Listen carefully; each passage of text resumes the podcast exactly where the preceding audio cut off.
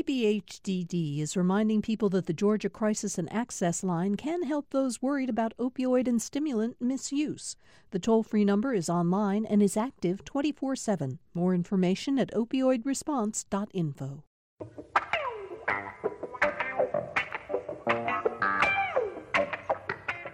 Thanks for joining us again for Political Rewind. Today, we come to the end of another consequential week in the story of the coronavirus and how it's affecting the state of Georgia and the country at large. Before I introduce what is a powerhouse panel to talk about uh, the issues of the day, I want to give you just the latest information about the virus in Georgia. Uh, we now have 643 confirmed cases. That's up 256 cases from just yesterday. These figures reported out at 7 o'clock last night, as, as the state has been doing. Uh, we're now up to 56 deaths, I'm very sorry to say, nine since yesterday. There are 509 people hospitalized, 71 since uh, y- yesterday. And uh, the, the pattern continues to be Metro Atlanta is where the predominant, uh, predominant numbers of the cases are. But Dougherty County and Albany are really struggling. Uh, there's some, some information that comes out of there beyond the actual numbers. Yesterday, two local first responders in Dougherty County were tested positive for the virus. Uh, we are told by the city that hospital staff at Putney, at Phoebe Putney Medical Center, are, are falling ill. The number of confirmed cases of patients continues to grow. Dougherty County School System reported on Thursday they now have six employees and a second grade student who tested positive for the virus. Albany Mayor Bo, Bo Dorough uh, uh, said uh, it's been a difficult day so far, uh, and he continues his concerns about how the uh, area is going to deal with coronavirus. Um, all that said, let me get to the panel and begin talking about the stories that are making news right now. We're very pleased that the Speaker of the Georgia House, David Ralston, is joining us. Um, Mr. Speaker, thank you so much. I, I assume you're safely. I, are you up up in, in, in your home, or are you down here at the Capitol? I hope you've been sheltering in place. I have been sheltering in place, uh, and and uh, I, I went into a um, self quarantine uh, uh, uh, isolation mode uh, a week ago this past uh, Tuesday. Uh, I've actually been sheltering um, uh, in Atlanta uh, because I didn't want to expose family members uh, to anything that I might have had, and uh, uh, so I'm getting kind of tired of being alone and away from them, and hopefully I'll get back to uh, Blue Ridge uh, next week, where I'll also be under a shelter-in-place policy. Um, well, um, we're very uh, glad you could join us today, and sorry that you, like so many people across the state, are having to take these kind of extreme actions to protect yourselves and, and all of the rest of us. But thank you for joining us. By the way, Tom Faust says that I said there were 643 confirmed cases of the virus. Of course, it's 1,643 cases. Let me make that correction right away. Jim Galloway, the lead political writer for the AJC, is with us today. Jim, uh, we, we know we, we read you on Wednesdays and Sundays uh, in the uh, Dead Tree edition of the paper, and you oversee the Political Insider blog. Glad you could be with us as you almost always are on Fridays. No, it's it's uh, look, it's bright and sunny outside. Uh, I wish I could take a nice walk. Yeah.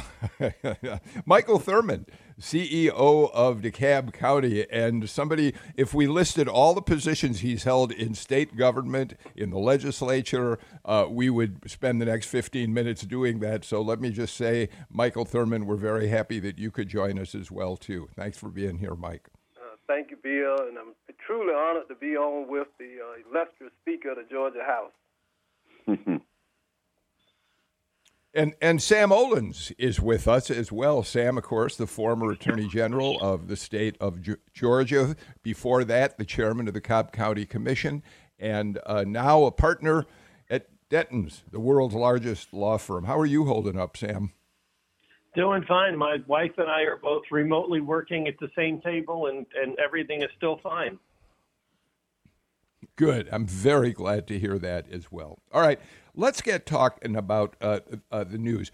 In, in a minute, uh, Speaker Ralston made pretty big news yesterday, uh, and we want to talk to him about uh, what you had to say, Mr. Speaker, about Georgia's primary election, and we'll do that in just a moment. But but I think we really need to start uh, by t- by discussing this unprecedented town meeting that Governor Kemp and Kathleen Toomey and others in the administration were part of last night, broadcast by virtually every TV station in the state, many radio stations as well.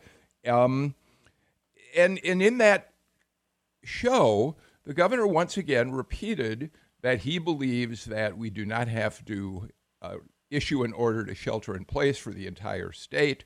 He feels that it can be done on a county by county basis, depending on where the virus is and where it isn't.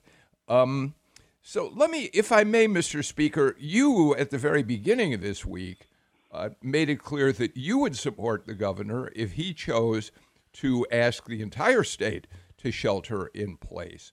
Uh, how do you feel about the fact that he, again last night, repeated that he wants to allow local jurisdictions to make the decisions themselves? Well, I uh, I, did publicly say, and I, I expressed to the governor my own belief uh, that I had come to over the past over a couple of days before that time that a statewide policy was um, uh, what, what, was the preferable way to go. Um, I, I still feel as strongly now as I did then that that's the uh, the, the right path. Um, however, having said that, uh, uh, I also said the governor chose a different path, and uh, I don't believe that this is the time for us to get into a public debate over, uh, you know, what's the best policy to take. Uh, he is he's he has made his decision, and uh, although I would have made a different decision, uh, uh, I support uh, what he's doing. Uh, uh, I, I think we could still be headed toward a statewide uh, policy. I think that's the most uh, aggressive way at getting at uh, at flattening the curve and getting us uh, on the other side of this uh, uh horrific problem. Um, Mike Thurmond, you're struggling with this as the uh, head of DeKalb County. Uh, and you're making individual decisions for your county alone. Are you comfortable having that power uh, by yourself and, and with the leadership of your county to make those choices?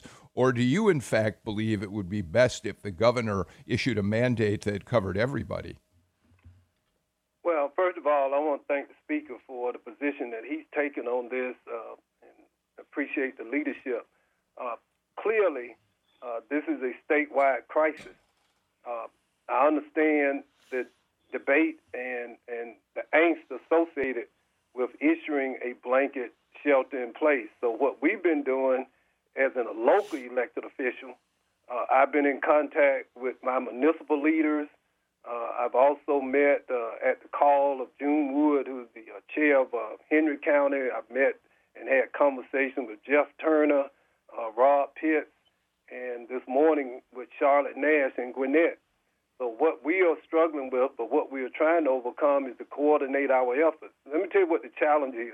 Uh, I live here at Stone Mountain. I'm a half a mile from the Gwinnett County border. So any order that I issue, uh, if it's not coordinated with Gwinnett, if I shut down every restaurant and in DeKalb, I 10 minutes away, I can uh, be at a Longhorns in Gwinnett County. So that's the challenge when you have the patchwork decision making, but we do the best we can uh, with the resources that we have. You, uh, uh, I think, in the last two days, uh, did declare a state of emergency for DeKalb County. It limited public gatherings. I, I think you're following the 10 person rule. You can correct me if I'm wrong. And you put restrictions on restaurants. And in fact, you also issued a curfew from 9 p.m. to 6 a.m. Um, let me start with that. How is a curfew? I've never quite understood how a curfew helps contain the virus. Help, help me with that one as a starting point. Well, the, the thought behind it, of course, is to restrict or at least not some prohibit non-essential travel of people going and engaging in activities that are not essential. One of the things that's overlooked uh, with any type of executive order is that essential activities are, are, are exempted from any order. So what you really want people to do who are engaged in non-essential activities, if you're out shopping uh, for uh, items that are not of need to protect and to support uh, your basic functions, then people should not be out. The one thing we do know about COVID-19 is that if you limit inter-person contact, you help to mitigate spread of the virus. And so those are the limits that you have as a local elected official working with my county commissioners. Uh, that was the best path forward. But what I will say this, uh, I expect if this pattern continues in terms of spread and the increase in numbers, DeKalb has the second highest number of confirmed cases in the state of Georgia. Uh, we will uh, almost certainly have to take additional action. Jim? Uh, last night, uh, the governor uh, was explaining his decision not to order a, a statewide uh, stay-in-place order, and and and as you mentioned uh, at the at the front of the show, I mean, he he he pointed out to uh, Jeff Davis County down in southeast Georgia that they had not reported a single case the problem with that is that that there's been such a dearth of, of testing, not just in Georgia, but nationwide. You know, you, you can't really say where the virus is and where it isn't. And ultimately, uh, you're going to have a situation like uh, uh, in Fannin County, which I believe is the, the speaker's home county, you have Fannin County commissioners now wondering out loud whether they can bar uh, uh, outsiders from from from from Georgia, from from the coast, from Albany, from from Metro Atlanta, if they can bar outsiders from renting renting properties in Fannin County because uh, uh, uh who are trying to get away from the virus. Yeah, uh, Sam, let me bring you into the conversation. Uh, you know, it's interesting that there is does seem to be a balance in Governor Kemp's thinking here, much like what we're hearing more recently from President Trump, which is we don't want to destroy our economy completely uh, in, in, in our effort to uh, save people from the spread of the virus. There, there is something of a balancing act there. And Sam, I think it's interesting that even Governor Cuomo yesterday, uh, without talking about Georgia, said that if that his decision to lock down the entire state he thought was made uh, at the moment was the best de- that at the moment it was made was the best decision for his state. But that as he reviews it now he too might have looked at selective and targeted uh, efforts uh, to close down communities where the virus was very active and others where it wasn't. So it, it's interesting sam that um, while it seems like shutting down a whole state is the best way to go, and, and, and epidemiologists are telling us that, there may be some reasons to think the governor's decisions are not completely wrong here. Look, we, we have to um, give the chief elected official of each state discretion because they're receiving information from many more appropriate sources than we are. Uh, they're able to rely on uh, folks like Dr. Fauci as well as Dr. Toomey in Georgia. And one would hope that the governor is strongly listening to those voices in making their decisions. Uh, it's really easy to be a Monday morning quarterback in this area, but it, it seems to me that transparency is the most important feature. So when you have Governor Cuomo, for instance, each day doing that press conference, when you have Governor Kemp and Dr. Toomey uh, pretty much at least every other day uh, being on TV several times. I, I, think that's really what the public wants. They want the reassurance that our leaders are actively engaged in the discussion. Um, you know, a lot of it is just using the bully pulpit. I, I remember Mike Thurmond's comment. Well, if you have the curfew and you and you see someone out, are you going to arrest them? And, and CEO correctly said, no, I'm not going to fill up our jail with nonviolent offenders. So, you know, you use the bully pulpit to help the communities uh, health response as best it can be. But at the end of the day, Governor Kemp's right. It's our responsibility to protect ourselves. Mr. Speaker, um, I'm curious about the broader uh, messages that you saw and heard when you watched the uh, town meeting last night. We invited our uh, political rewind followers on Twitter to send us their thoughts about how it was unfolding. And one of the most frequently repeated concerns was that Kathleen Toomey, who, who is a friend of this show, the Commissioner of Public Health, who was on the show earlier in the week, and we uh, uh, uh gave her some praise for efforts she was making. But when she was asked uh, the question of how many ventilators did we have in the state, uh, asked about other equipment that might be available. She uh, didn't answer that question and apparently wasn't able to. Um, and, and, I wonder when you heard sort of lack of specificity on issues like that, and perhaps some of what the governor had to say, whether it concerned you. Well, let me let me say this about Dr. Toomey. I have uh, I've come to have a great deal of regard for her and and and uh, I frankly think she is is doing uh, uh, a very good job uh, in this unprecedented time. Uh, you know, in terms of, of of not being able to, uh, you know, come off with the exact number of ventilators uh, while she's on the air. Uh, you know, I, I I I I feel very confident that there's somebody right outside in the hall that can get that information for her in a matter of seconds.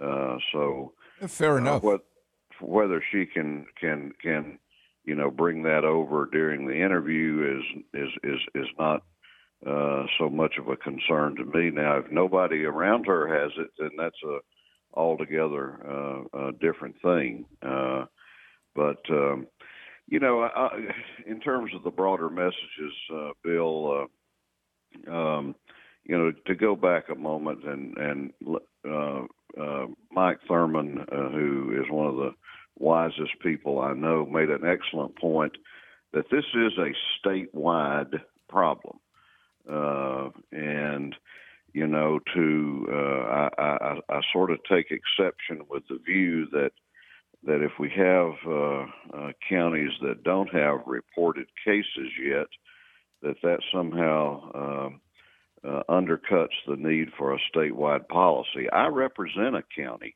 Gilmer, that has no reported cases, but yet adopted a shelter-in-place uh, ordinance uh, uh two days ago. Uh, uh, so counties are, are are looking to get ahead of this. Two two points I think need to be made. One, that we're a very mobile state. Uh, and that's getting left out of this discussion. You know, we have many, many Georgians that live in one community and work in another. Uh, and you had the lead off about uh, uh, Albany and Dougherty County, uh, and you look around the number of people down there that live in Lee County and uh, the surrounding counties uh, uh, that work in Albany. Um, so we're a very mobile state, and and you know if if we have the virus, we're not going to leave it in the driveway when we leave to go to work each day. Uh, uh, and the other thing is, I, I truly believe that uh, the vast number of local governments in the state uh, would like to be treated the same and and would favor uh, a, uh, a, a statewide approach. Uh, um, I, I don't know. Mike Thurmond may disagree with me, but uh, um, you know, if it, it really isn't fair that he uh, be allowed to uh, uh, drive a few minutes from his home to eat a steak that he can't eat in his uh, in his own jurisdiction. So, uh, um, you know, uh, this this is a you know a, a, a crisis like this does not end at the county line or at the city limit sign. I mean, it, it truly encompasses the entire state.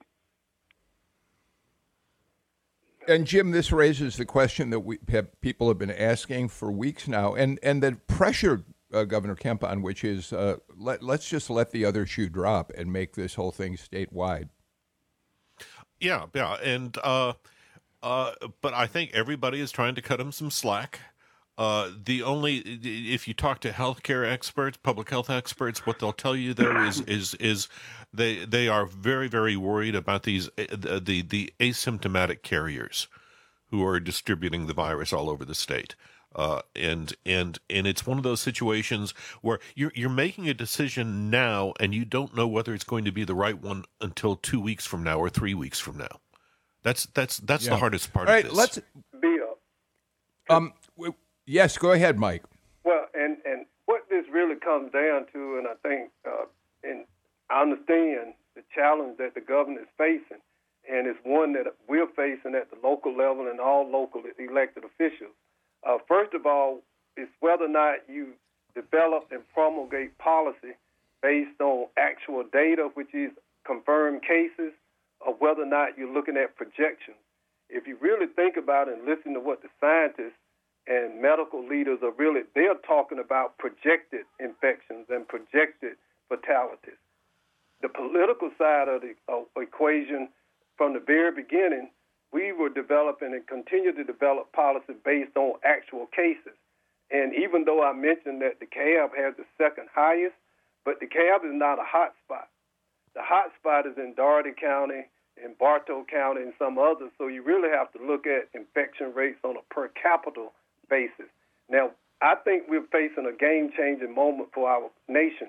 The reason I hesitated and did not want to do a blanket uh, shelter in place initially the same thing that Governor Kemp and other leaders have talked about is the economic impact. Each one of these orders that I implement means that somebody won't have a job and consequently food comes off the table.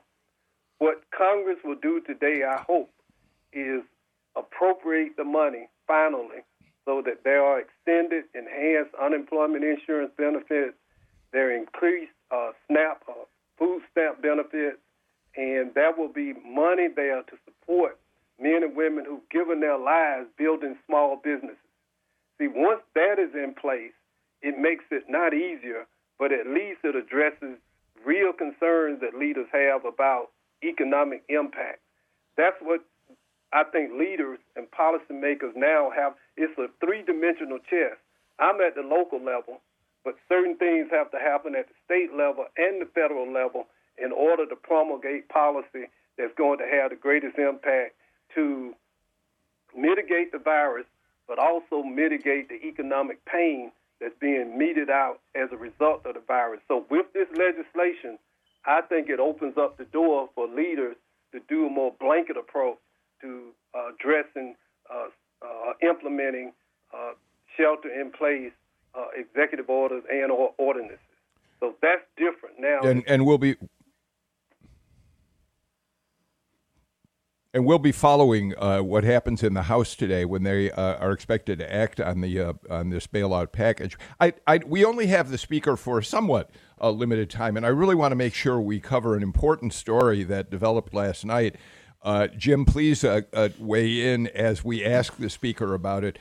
Mr. Speaker, uh, we know, of course, that Brad Raffensperger, the Secretary of State, delayed the Georgia primary scheduled for uh, uh, March 24th. It would have been just this week until May 19th, the date that the rest of the primaries on the ballot will be voted.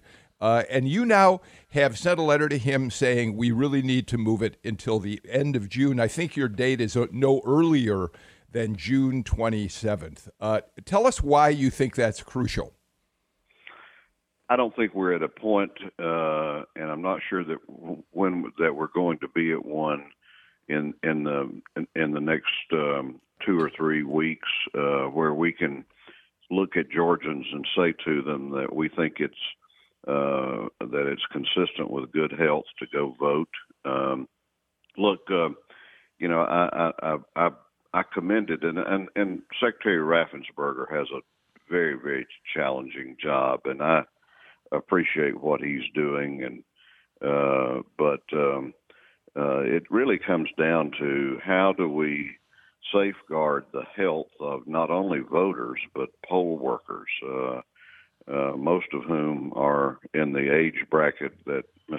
That Jim Galloway and I are in, uh, and and uh, and elections officials, uh, Um, and so until we can assure them, uh, you know, it, it, it, it, looked to me that the this was a much better approach. Um, now I know that he is he uh, has has come with a um, an alternative of that uh, if we go with that date, uh, he's going to do he's going to mail an absentee ballot application to every registered voter in Georgia.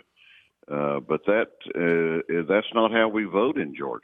Uh, whether you're Republican or Democrat, uh, Georgians, uh, uh, even though more and more are doing early voting, but people go vote rather than mail in their ballots. I, I saw some data earlier this week. I think the was it in 2000, 2018 that five to seven percent, you know, voted by mail. Um, um, so you know, we we took a look at what other states were doing and found out that uh, you know the only states that uh, are are moving ahead during the time period that our primary is set are places that are so different than we are in terms of population, in terms of mobility, uh, and states like Idaho and Nebraska, uh, Oregon, which has had a history of uh, voting by mail um, you know, the states that are more comparable to Georgia, uh, Texas, uh, North Carolina, uh, Kentucky. Um, um, I hesitate to say Alabama, but I will because they're one of them. Um, uh, they all have pushed their runoffs they've all already had the primary before this uh, uh, pandemic hit, but they've pushed them off to June 23rd or later. Uh, in in a couple of instances or more, they pushed it to July 14. Uh, I think we need to get uh, to a little bit further down the road before we ask people to vote in a primary that could still be. We hope not. We pray not, but it still could be at a time that it's uh, uh, that it's going to be a peril to people's health. Jim, the uh, I think I'm correct that the Secretary of State is authorized to move an election no longer than 45 days after the original schedule. The Secretary of State has that uh, individual power, but a proposal like uh, the Speaker's making would require approval, right, from the legislature and the governor. Right, right, uh, Mr. Speaker. In your in your letter to Brad Raffensperger, uh, you you mentioned that there were legislative considerations that had to be addressed. Uh, what were they? Well, the, the, the the legislative considerations are whether we're going to do a uh, a wholesale uh, uh, redo of how we vote in Georgia and, and, and under what criteria. I think those are decisions that that the legislature uh, it's more appropriate that they weigh in on. Uh, they make a determination about uh, uh, how we uh, if we're going to do a, a mail-in voting system, uh, uh, how we set it up, how we fund it, uh, uh, you know, what criteria do we use, if any. Uh, I think those are are are uh, considerations that are more properly addressed by the legislature than administratively. Yeah, and it's it's actually Bill one of the one of the concerns that I've heard expressed by candidates, uh, Democrats and, and, and Republicans, is that the, the this mail-in system because and this it, it gets to, down to the fact that we have an open primary system. You can vote Democratic or Republican as you choose Correct. each mm-hmm. year in and year out. So Raffensperger is going to be mailing out uh, ballot applications to voters. Voters will send those applications to individual counties the counties will send back the, the ballot of choice to the voters, and the voters will return the ballots to the county. So that's four transactions by mail. Uh, and and so so so I'm picking up all these predictions that that voter turnout is really going to, to suffer uh, in in this election. I think we had maybe 800,000 uh, participate in 2016. Well, it's and it's Sam. I want to get you. Uh, Go ahead, finish that, Mr. Speaker. No, I, I, I did. I mean, voter participation is is is is already uh, uh, suffering, and and and I, and as Jim points out, I think this uh, uh, this is really going to be a kick in the head to it. Sam, uh, you're the veteran of many state elections. Uh, if the Raffensperger uh, mail-in ballot, the uh, using absentee ballots, it continues to be on the table, and that's the way we end up doing it. How do you think that changes the dynamics of the election itself? Suddenly switching, as the speaker points out, a state that is used to its voters going into the polling places. Uh, how, how does it change the dynamics of a race, Sam? Well, so first let's take a step back and say that uh, everyone that had a campaign campaign plan hopefully now has a new one, uh, because clearly it yeah. included, you know, but for a statewide potential campaign, it, it included door to door, it in- included town halls, it included Q and A with concerned citizens, going to business associations, chambers of commerce, etc. None of that can really happen now. And even if you were to go on social media and say, I'm going to do a video town hall and you can send me your questions, it's just not the same. So if you're in a race with no incumbent or you're or if you're in a race where the incumbent is not popular, um, this is a whole new ballgame as to how you get people to understand the race exists in the first place. Um, I, I share the concern that many people will throw that mail in the trash can just as we do most of the rest of our mail. Uh, I also share the concern that a large number of our poll workers are 70 years old and above, and they're the last ones that need to be in those places at that time. I tend to then think the speaker's idea to frankly delay the election has a lot of merit. It provides the opportunity to, to frankly have a greater turnout. I, I share the concern that instead of 800,000, we may have 200,000. And that the, the vote, you know, it, it's one thing if you're a state where you always have a mail in, your, your folks are used to it, they're ready for it.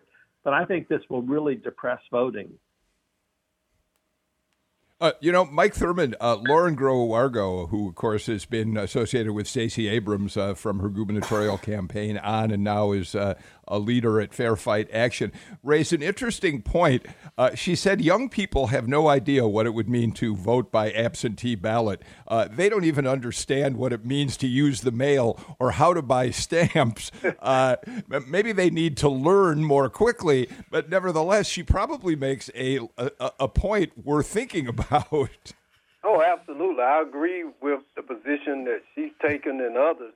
Uh, this is extremely problematic, and it, I think we should look at it as local leaders and political leaders are being forced to make decisions based on essential and non-essential activities. Is it essential that these elections occur uh, in May as opposed to later? And if not, it needs to be delayed. I mean, that's that's the, the, the fault line of every decision I have to make now, and not just myself, but leaders and public and private all across this state and all across this nation. And that same analysis that need to be conducted on this issue as to when or if the, when the election might be held. If it's not essential, then it should be delayed. I go through that all day, every so day. could we so, could we get you on the record on this, Mike? Uh, assuming that the speaker, we have no idea how the legislature takes this up, given that they're not able to meet. But uh, if the DeKalb de- delegation came to you and said, "What do you think about Speaker Ralston's plan to de- delay the election?" you would suggest to them that you're all for waiting until later in June to do it. Uh, you know, they they taught us in law school never answer hypothetical questions. But but in this case, I just think it makes most sense for various reasons uh, that's been stated uh, by Fair Fight, by the speaker, and others. It's extremely problematic. And the fact that one thing that was pointed out, it seems simple, that if the absentee ballots were sent out without stamps. So you're just creating a barrier. What if I don't remember a senior citizens? And people are distracted. I'll be honest with you. People are focused on the basics, and I hate to say it. People want to live. People are trying to figure out how to survive. That's right. Pandemic, and I'm not really following my mail as closely as I have been, to be quite honest with you. And if and yeah. hey, um, go ahead, Bill. Go ahead. I'm sorry. I'm sorry to interrupt you. I've got to get to a break, but before I do, I've got to ask you, Mr. Speaker. I know you have limited time. Are you? Can you stay for like a few more minutes after the break? Because talking about what's happening with the state budget and all this is is significant. On the other hand, I don't want to push you if you've got to move for, on for, to no, other. Uh, for, for you, I will. For you, I will, Bill. All right. All right. Then we'll take a break right now and be back with more in just a minute on Political Rewind.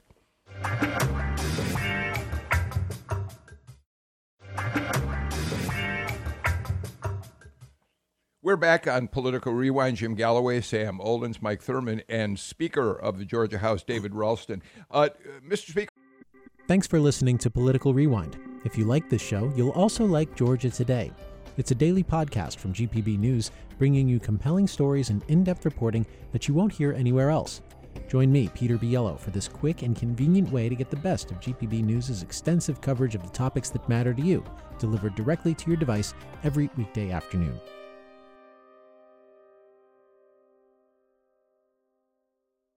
For one quick question to finish, follow up on what we were talking about, your uh, hope that we would move the primary. Am I correct that the Secretary of State on his own or her own uh, has the power to move an election uh, no more than 45 days after the date it was originally scheduled. Once it moves past that 45 day limit, the legislature and the governor have to approve. Have I got that right? I think you are right on that. um, I would. Um, uh, I, I, would defer to my good friend and learned attorney, uh, former Attorney General Olens, but I, I think that is accurate. Sam, are you? Do you know about what the, the statute says about that? Candidly, I haven't memorized that that statute, but I, I, it would make sense. But I I'm not able to give a definitive answer.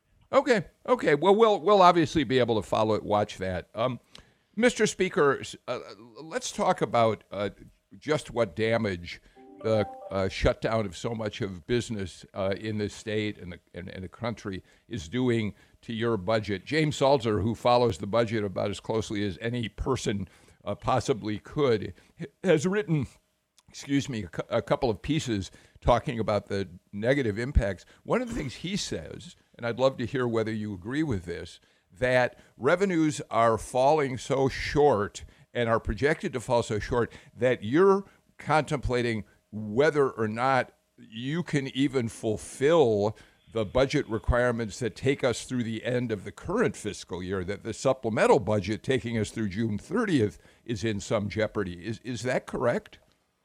Well, it is in some some degree of jeopardy. Um, uh, and I think there are things that we will be able to do to to uh, to get to June 30. Uh, uh, but I am concerned about that, and I'm but I'm also concerned about uh, the fiscal year 21 budget, which uh, begins uh, sure. July 1, um, and uh, I think you're going to see a um, uh, when when we go back in session and the suspension is is lifted by the lieutenant governor and me. Um, you're going to see a a really um, a, a, a down to earth, bare bones kind of budget. Uh, don't think you're going to see very many.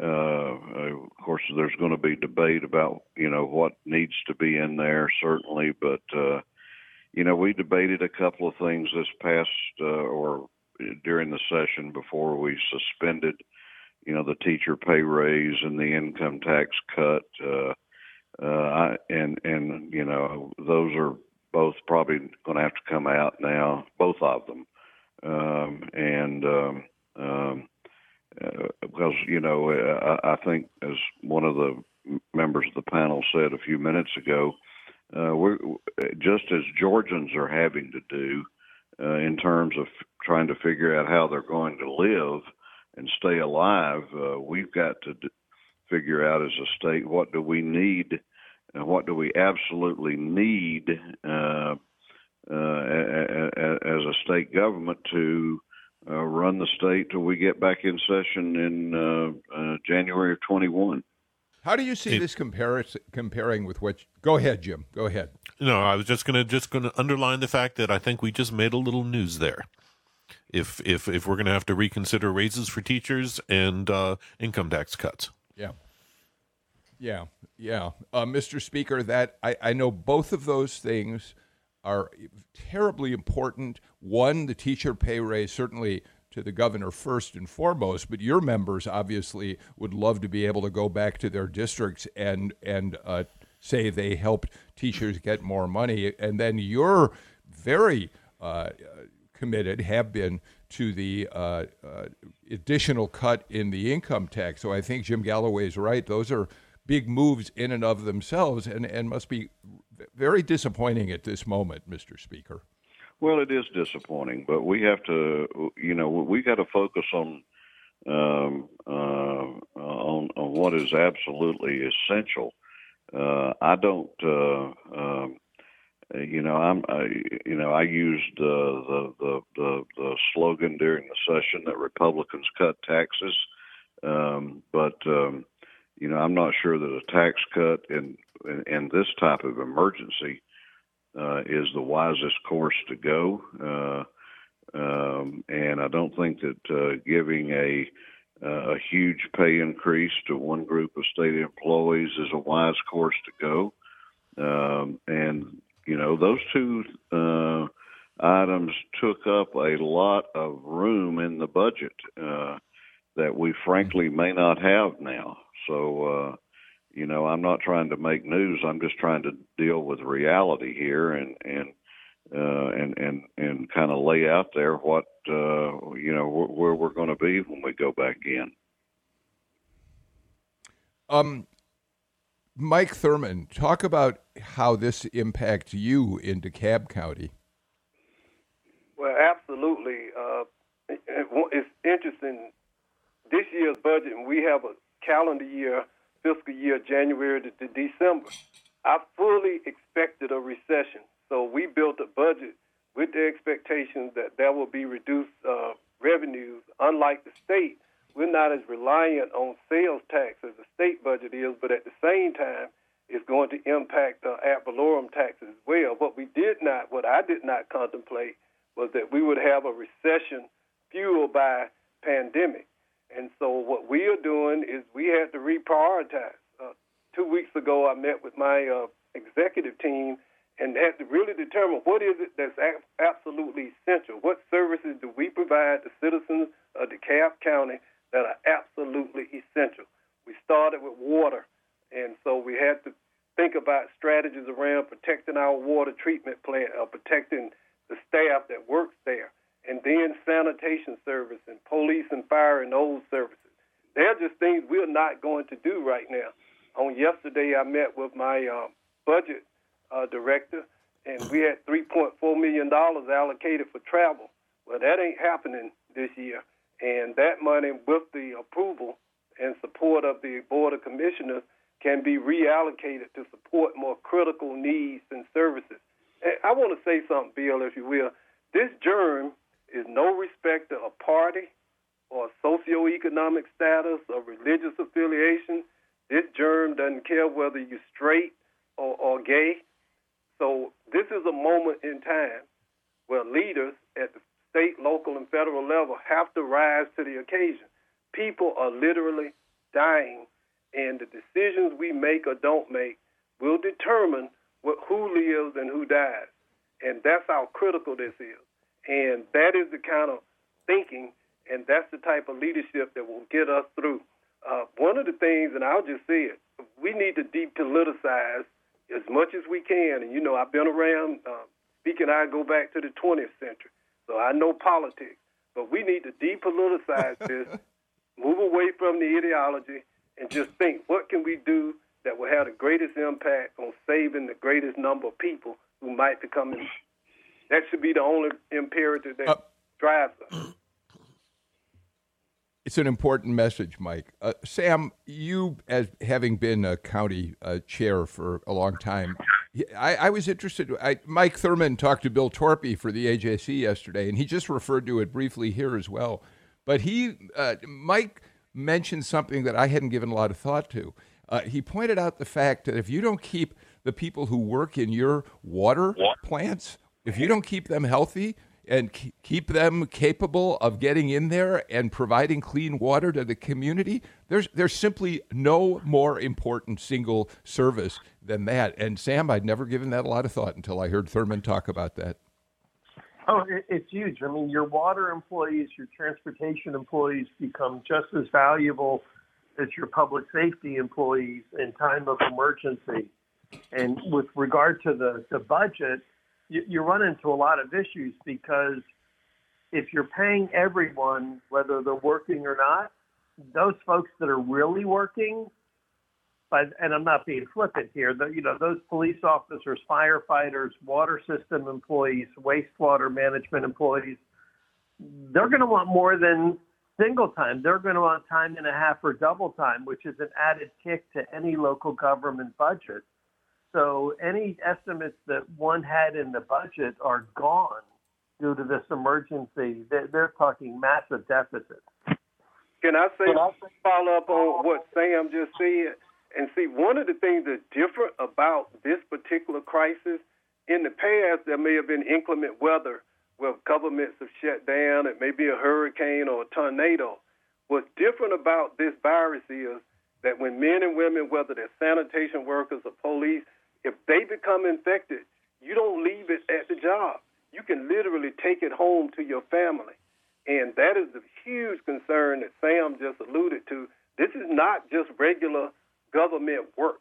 You literally put not just your health and safety, but this germ is potable. It can travel with you to your families, to your friends, and to that point, that work is not just regular work. It's hazard work. It's, it's really combat pay because the president said one thing that I really support. We're at war, and America has to approach this as if we are at war. And so people on the front line, I think, deserve combat pay.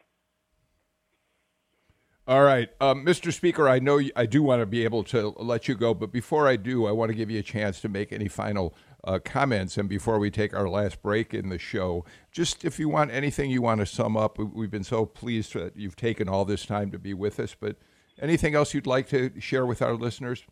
Well, I, want to share that. Uh, thank you for having me on, and it's uh, I always enjoy being um, with you and, and, and with Jim Galloway and uh, and with Sam Olens. A special treat to be with my longtime friend uh, uh, Mike Thurmond, who he and I do go back uh, uh, a long, long way. Uh, uh, and he's a great, great leader, uh, as is Sam. Uh, you know, it's. Uh, uh, uh, I, I think Mike made the point, and I, I'll, I'll just echo this as I have to leave you. Uh, it is time to put the politics aside. Um, you know, we were talking about the election there a while ago. I, I think the last thing people want to to deal with now is getting a robocall from a candidate or getting a, a piece of hit mail uh, in their mailbox from a candidate. Uh, you know, they're trying to figure out how they're going to live and how they're going to uh, have their families live. Um, and uh, I think it's a moment that goes beyond, above and beyond, uh, uh, you know, the the the sort of politics that has become fashionable. Um, uh, you know, we've got to come together as a state, uh, and I think we have, uh, because uh, this is a a problem that uh, uh, even under a best case scenario is not going to end this weekend or in a week or two. Um, uh, but uh, with God's help, we'll get through it. So uh, thank you very much. Thank you, Speaker Ralston, uh, for being with us today. And uh, we wish you, as we do all other state and local officials, in, in, in your abilities, we wish you well in helping get, guide us through what we're dealing with. Let's get our final break of the show out of the way and come back for more on Political Rewind.